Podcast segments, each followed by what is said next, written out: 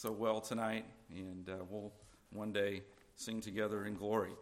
And what a blessing to be able to sing that great hymn together tonight. Thank you, Derek and Pam, doing double duty today and leading singing and accompanying, and appreciate so much their music ministry. Psalm 119, and we'll go back to this stanza, again entitled or subtitled with the letters P-E from the Hebrew letter, and the title stanza, so each verse of this stanza in the original language in Hebrew would begin with that letter P or P-E, not sure exactly how that is pronounced.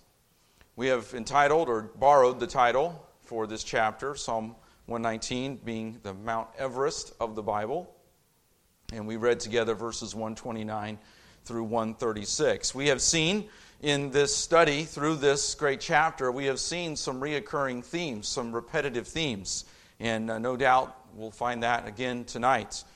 But let's begin in verse 129 and verses 129 through 131, where we see God's wonderful word gives understanding. God's wonderful word gives understanding. Thy testimonies are wonderful, therefore doth my soul keep them. The entrance of thy words giveth light, it giveth understanding unto the simple. I opened my mouth and panted, for I longed for thy commandments. We see that word wonderful. We sang this morning, or actually I think it was Pam who played this hymn, 181, Wonderful Words of Life, which speaks to this very truth that we find here in Psalm 119 and verse 129. Sing them over again to me, wonderful words of life. Let me more of their beauty see, wonderful words of life. Words of life and beauty. Teach me faith and duty, beautiful words, wonderful words of life. Christ the Blessed One gives to all wonderful words of life. Sinner, list to the loving call, wonderful words of life. All so freely given, wooing us to heaven, beautiful words, wonderful words, wonderful words of life. The third stanza reads, sweetly echo the gospel call, wonderful words of life. Offer pardon and peace to all, wonderful words of life. Jesus, only Savior, sanctify forever. Beautiful words, wonderful words, wonderful words of life. The Scriptures, God's Word, is truly wonderful. They are wonderful words of life. They are wonderful in their nature. They are wonderful in their nature. Holy, right, righteous, pure, supernatural. Is not Jesus Christ, the living Word, the wonderful counselor? They are wonderful in effect, creating, transforming, purifying, upholding, sustaining, instructing, comforting, strengthening, rebuking, convicting. Wonderful in effect. They are wonderful in degree. Highest, greatest, wisest, grandest. Truly wonderful words of life. We see also there in verse 130, the entrance of thy words giveth light. And we see that in the Hebrew poetry, the rhyming of ideas, again, the rhyming of words not necessarily in sound, as we would think of in the English language. Roses are red, violets are blue, and all that. We often put rhyme in endings and sound there. Here we see the rhyming in the Hebrew poetry, the rhyming of ideas, the rhyming of words, the rhyming of meaning, and it's a reiteration of a similar thought. The entrance of thy words giveth light. And it's then compared to or paralleled with understanding unto the simple. So the light of God's word gives understanding to the simple.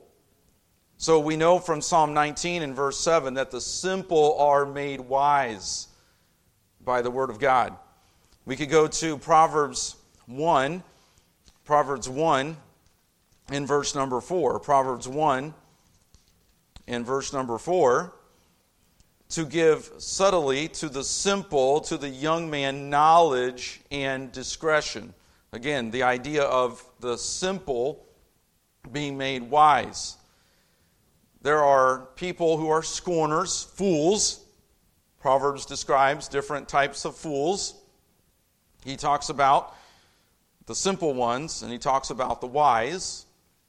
And the simple are often the naive, somewhat ignorant, not really thinking seriously about life and life's questions, just kind of going along with the flow, just kind of, I don't know, maybe a little bit of just whatever happens, happens, easily influenced one way or another.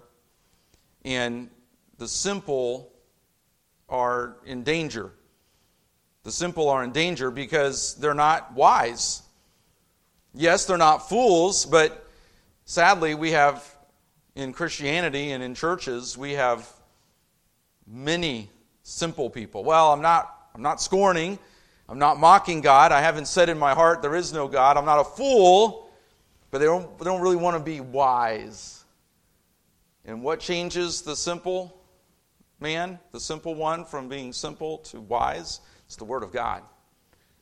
As the Word of God brings understanding, discernment, the simple become wise. This understanding, again, has to do with discernment, to separate mentally, cunning in the sense even of a very skilled laborer who is a master at their trade, who is able to make the right cut, to measure just the right measurement, able to, with skill, put that wood or that metal or whatever that particular labor requires. There's a skill to that. There is the ability to discern and to make it happen with great skill, with great discernment, with great wisdom.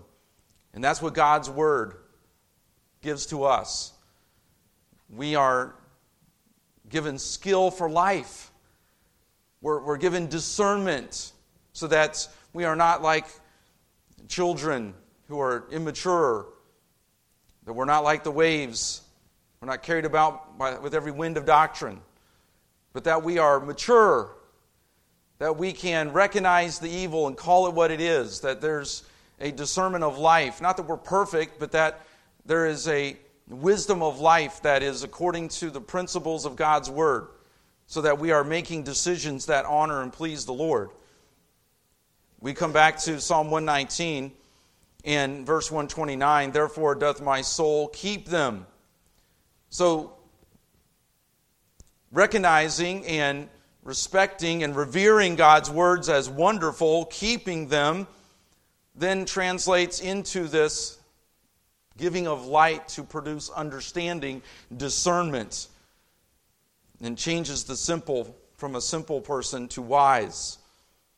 Which then brings us to verse 131, "I opened my mouth and panted, for I longed for thy commandments." We see here this word longing, which would be very obvious to us, a strong desire for.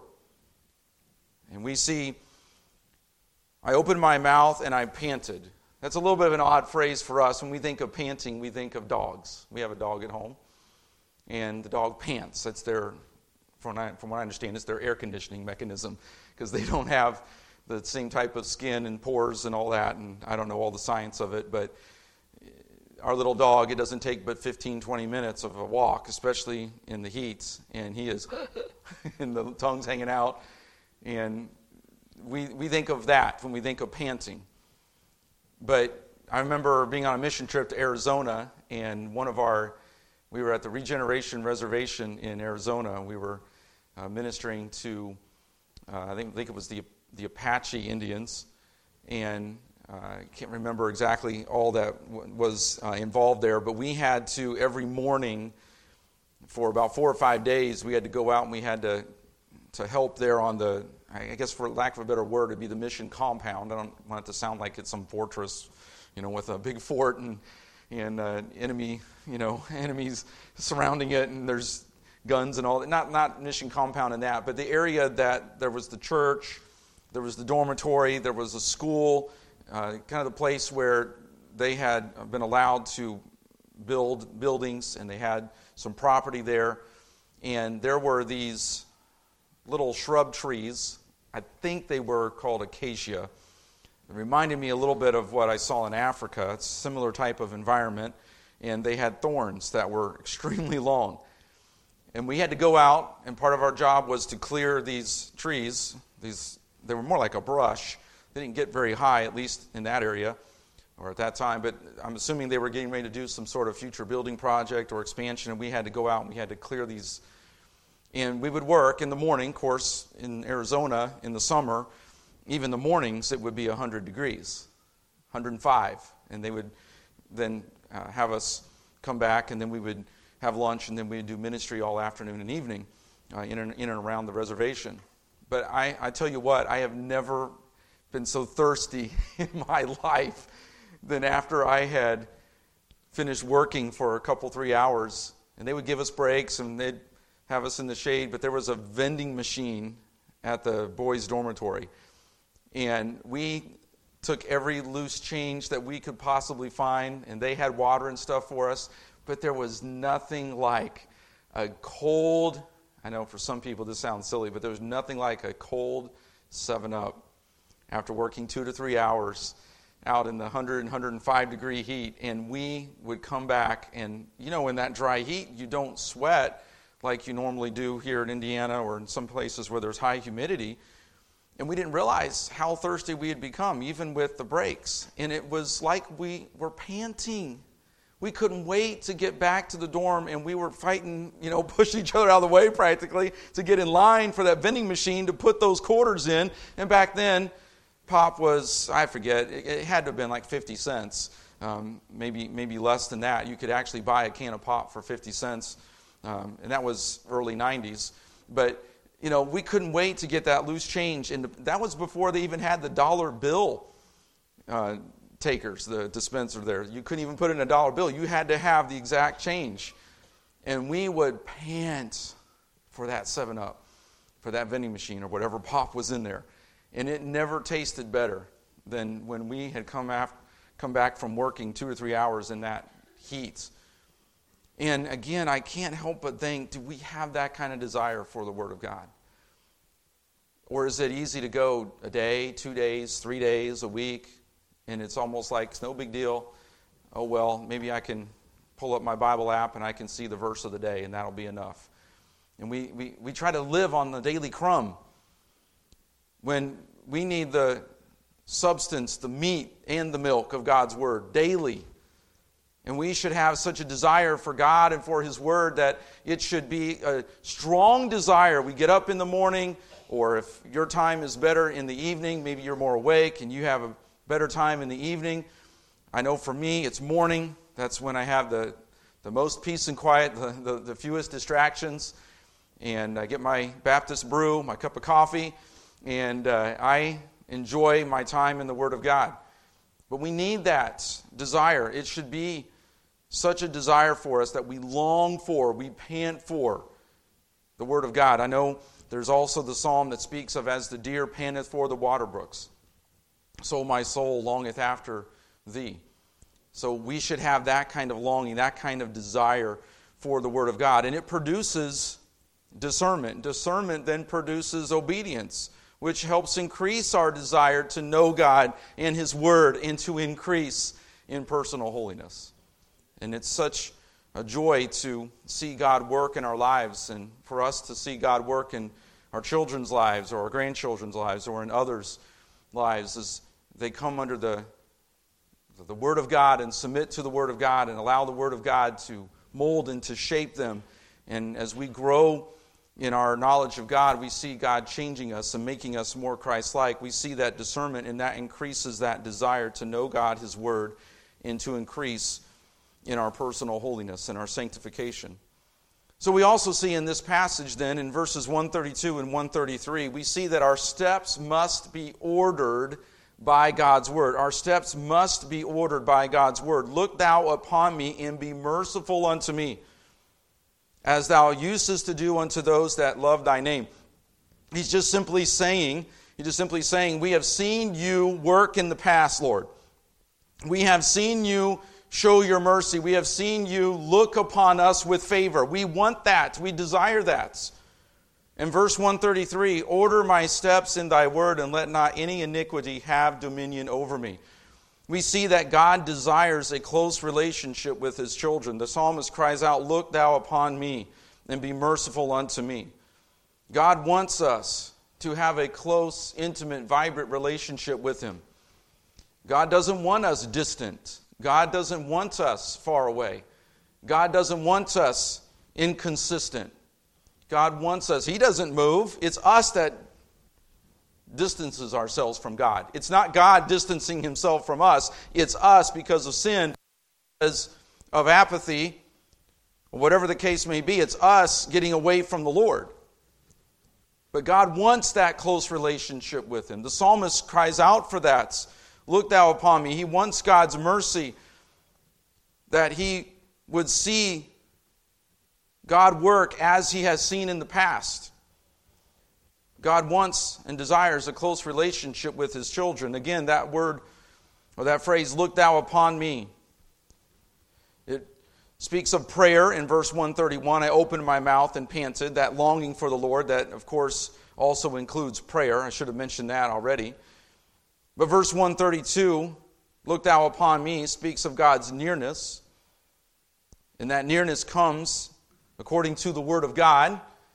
That nearness to God doesn't come through some mystical experience, some emotional experience, though God has given us emotions, but the emotional experience sometimes is equated with the Holy Spirit, and we see sometimes emotion taking over and the mind being emptied, and it's not God thoughts that are controlling us. It's some other thoughts or this mystical, and we see it in some of these so-called worship services where it's almost an out-of-body experience. There's such a emotional takeover, and sometimes in some of those services you see some pretty strange things going on, and people are flopping on the ground and going into gyrations, and that is not of the Lord. There's some other kind of effect. And I'll have to say that sometimes it just looks downright demonic. He's not talking about that kind of experience. He's talking about an experience according to the Word of God. It's with the mind engaged, with the heart submitted, and in understanding who God is and his attributes and seeing the holiness and the greatness of God, we are struck with his awesomeness, and we are humbled, and we are brought low, and we cry out, holy, holy, holy is the Lord God Almighty. And the work of the Holy Spirit then is guiding us into all truth, as we read in John 16 and verse 13. The Holy Spirit is pointing us to the truth, and the Word of God is pointing to the Word of God and pointing us to Christ and exalting God, not self, as we sometimes see in these so-called church services and worship services. It's really about self, isn't it? It's about self-exaltation. It's about getting attention. It's more about a performance and creating some sort of experience than it is about worshiping the Lord and exalting the Lord. And then he speaks of, in verse 133, of ordering our steps in thy word. Literally, it is our life being directed or ordered by the Word of God. And let not any iniquity have dominion over me. The key to victory, spiritual victory, is ordering our life according to the Word of God, living by his commands, his principles, and his promises. So we need God's Word to help us avoid sin's dominion. Sin has the power to blind us, has the power to then bind us, and then sin has the power to grind us, as one evangelist said in regards to Samson, who was blinded, self-deceived by sin, sensual sin especially, though other sins, selfishness, and we could go through the example of Samson, and we can see he was blinded by his sensuality, his selfishness, Though he had great strength, and though God used him, he was blinded by his sin. And that resulted in him being bound, literally. Yes, spiritually, but also physically. And then what did he end up doing? Grinding out there in the with the grain or the crops or however that was all. And instead of the animal taking and turning that turnstile, it was him tied to that, blinded, physically now blinded. And he found out that sin took him further than he ever wanted to go and cost him more than he ever wanted to pay and kept him a lot longer than he ever wanted to stay. We need God's word to help us avoid sin's dominion. We need God's word to order our steps. Now, let me take a few moments here and cast a little bit of a warning. I'm putting something on the screen that is relatively new to me, and it has become, in even Christian circles, a way to try to determine God's will for how to live out life, how to have good relationships. It's called an Enneagram. I don't know if anybody has ever heard of it. Its roots come out of the New Age and Spiritism. And you can supposedly find a way to better relationships, to better peace with oneself, to overcome fear and anger, and to have the right self-image. Okay? I don't even understand completely how it works, but if you look over there to the right, well, it would be to your right, perfectionist, reformer. I have a bit of perfectionism in me. And it drives Kelly crazy sometimes, I think. But that can be then, it can have wings and be coupled with the generalist, which would be a weak point, or it could be coupled with the romantic, the artist. I'm definitely not an artist. I don't know about romance and all that. Anyway, it's a way then that people have begun to try to figure out how to order their life in relationships. So people are beginning to use this. It's fairly popular. And people are looking at this instead of God's word ordering their life. This becomes a way that people try to order their life. It has even, with some Christian people who are well-meaning, I would say even truly born-again people who have counseling, psychology degrees, or whatever, and they are truly wanting to help people, they have been borrowing this and trying to use this even among so-called Christians. But when you get into the little bit of research on the Enneagram, you find out that, and you can see it there, anger, fear, even self-image. We think of self-esteem, loving oneself. That even sin is just a number. Okay? Supposedly it helps people, as some Christians try to use it, it supposedly helps people diagnose their sin. Now, isn't it the Holy Spirit, according to the Word of God, that's supposed to convict us of our sin? To guide us into all truth. So for some people, well-meaning people, even Christian people, this has become a replacement for the Holy Spirit. Instead of allowing the Word of Christ to dwell in us richly and being guided by the Word of God, this tool then becomes their guide and becomes the Holy Spirit. The man who really popularized this is a man by the name of Richard Rohr. He is a universalist. His particular form of universalism is called perennialism. He says that all religions come from the same source. He denies hell and says all religions lead to God. So in the Enneagram, there's supposedly a true self and a false self. And so the only true sin in the modern pop psychology form of the Enneagram. And again, there are good, well-meaning Christians who then borrow this and are actually causing people to be led astray. But in the pop psychology version of the Enneagram, there's only the true self and the false self. And the false self is what is affected by the outside influences, the traumas, the oppressions. There isn't any true sin. The only sin is when you are not true to yourself. Do you not see the danger in that? So then Christians have tried to take the true self and the false self and have tried to apply and relabel it from Ephesians 4 that the false self is the old self and the true self is the new self, the old man and the new man of Ephesians 4. Trying to relabel and using pop psychology and even New Age and Spiritism to try to teach sanctification. There is no violation, and again, in the pop psychology sense of the Enneagram, there's no real violation of God's righteous law. There's only violations of the true self. So once again, we see self is the guiding light. Not the Word of God.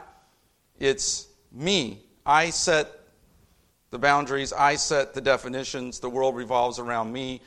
I determine my destiny. Me, me, me, and me. I then have my own truth. And then I can use the Enneagram to help me in my relationships, but I'm the one who is the guiding light. We can see the danger. There's a book called The Road Back to You. It talks about essence of oneself, shimmering. Kind of afraid to think about what that might mean. And I don't think that has anything to do with makeup or suntan lotion. I think it has something to do with some sort of spiritism. But even good-meaning, well-meaning Christian people who try to use the Enneagram, they are borrowing from New Age sources to try to make the Enneagram work. And what's sad is it's so deceptive that people will actually see, oh, I'm a 6, and so I have been overcoming fear by being more in touch with my mediator self. And now because I'm in touch with my mediator self, I'm more of a peacemaker and less of a fearmonger, or I have less fear in my life. There was a lady who said that she went to a women's Bible study and they were all talking about the Enneagram. It wasn't about the Bible at all. I'm so glad that on Tuesday night we're not going to have any Enneagrams. We're going to be having a Bible study, the ladies are. And she said that they spent the first part of the meeting all trying to figure out what number they were on the Enneagram. And once they figured out that somebody was a 6, this lady who was giving this testimony, she said, they identified me as a 6, and so everybody laughed at me because I was the one who was living in fear. And so everybody then became known by their number. And then they begin to identify according to their number. It's so dangerous. She said it wasn't even about the Word of God. It was about following the Enneagram to figure out how to have better relationships and how to have a guiding direction in your life. How sad.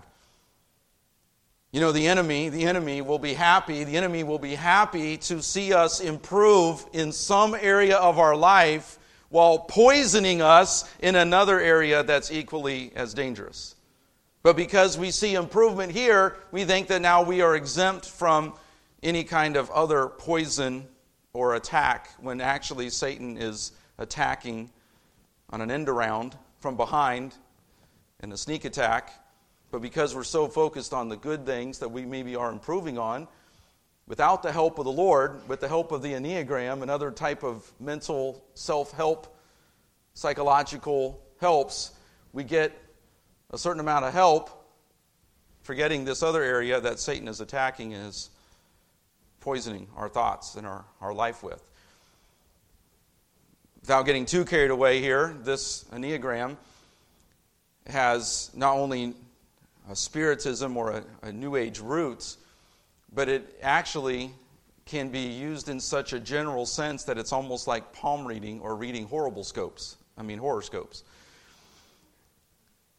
You know, where it's just so generic and it's just so general, and you're reading through. Not that you should be reading your palms or going to a psychic or anything like that, but you know how it is. You pick up a fortune cookie and you read, and it's a very generic fortune, and you can read into it, right? And people who use the Enneagram, they can make the Enneagram say all kinds of things because it's so generic that people can actually begin to form their own opinions and form their own will based on their own thoughts because they generate positive thoughts about their situation and read that into. It's a very deceptive, kind of a psychic way, spiritist, New Age kind of way to try to order our life. Dangerous. We need to be on the lookout for this kind of thing and be very careful. This is not how we should order our life. We should order our life according to the Word of God. As the psalmist says there in verse 133, order my steps in thy word. Sadly, this Enneagram actually leads to iniquity having dominion over us because it's not according to the truth. It's not according to the power of God. So then we move to our last point tonight in verses 134 through 136. It should rightly bother us to see the word of God rejected. Verse 134, deliver me from the oppression of man, so will I keep thy precepts. We see this reoccurring theme. The psalmist wants victory. He doesn't want persecution, but it's more than just that. He wants to have victory in his life. He wants to see God victorious. He doesn't want to be captured by the sins of the wicked. He wants God to bring justice upon the wicked. He knows that the wicked are seeking dominion over the righteous. We see the deceptive and the oppressive tactics. We see them more and more trying to take away our rights and our freedoms, even to do what we do right here every Sunday and Wednesday night and other times. And there is a desire by Satan to have total dominion, and he has his principalities and powers, and spiritual wickedness in high places. We see the spirit of the Antichrist in the world. We see people who give themselves over to that with the sins of the flesh and buying into worldly, carnal, lust of the flesh, lust of the eyes, pride of life. And the psalmist is crying out, deliver me, I don't want to be caught in the traps of the wicked. No, he doesn't want to be persecuted, though that may come, but more than that, he's saying, deliver me from their wicked schemes. Let me not get caught up in their traps. Let me not get into their way of thinking. Let me not be caught by their wrong philosophies and their wrong ideas about how to get through life, like what we just described with the Enneagram. And we must seek God's favor rather than the world's. We must seek God's favor rather than the world's. I heard this, I'm not sure I'm going to quote it correctly, but I heard this quote this week, really hit home with me. And it was something like this: if the storms of the culture cause the pulpit to be misty, then the pews will be foggy, and there will not be clarity for the church. It will cause doubt and confusion and disobedience. And that really hit home with me because I in no way, shape, or form ever want this pulpit to be misty, to be foggy, or cause fog. I'm not just talking about those fog machines that some of these so-called churches use to create a certain atmosphere, and only if you can have a certain atmosphere, then you can have a certain kind of worship. Anyway, that's another story. I'm not talking about fog machines, all right, to try to create some sort of ambience or a certain atmosphere. But I don't want, through my lack of faithfulness to the Word of God, through my lack of rightly dividing the Word of truth, through my unwillingness to preach on sin, to be unwilling to deal with some of the dangers that are out there, if I'm not being a good shepherd from the pulpit, then I am causing a mist on the people, that creates a fog in the congregation that creates doubt, confusion, and ultimately disobedience. And we've seen too many churches, too many denominations go down the slide into rebellion, disobedience, sin, apostasy, liberalism, all of the other terms that we could use, progressive Christianity. And one of the tools of progressive Christianity that they have used to get into churches has been the Enneagram, from what I heard. And woe is me if I ever, because of my lack of shepherding the flock of God and my lack of faithfulness to the Word of God, woe is me if I ever were to lead the church in a misty way that creates fog for God's people. And there are too many denominations and too many churches, too many pastors that have done that, sadly. And then we come to verse 136. And aren't there tears for seeing the rejection of God's law? There's a righteous anger, a right kind of anger. Jesus overturned the money changers, the tables of the money changers, seeing the irreverence, the blasphemy of what was going on there in God's house, turning it into a den of thieves and robbers. Okay, there's a right kind of anger. We talked about anger a little bit this morning in this morning's message. There is a right form of anger. And that's kind of what the psalmist is referring to in verse 136. There are times where our heart is broken at seeing the rejection of God's law. There's a soberness, a sobering reality. Dr. Bob III used to start chapel regularly, and he would have us quote with him, the most sobering reality in the world today is that people are dying and going to hell today. That should break our hearts. But there is a righteous anger, a brokenness, even tears at seeing what's going on in the Middle East right now, at seeing the sexual insanity that is in our culture as boys and girls are being mutilated, sterilized, that there's millions of unborn babies that are being murdered, massacred for the god of money and selfish pleasure.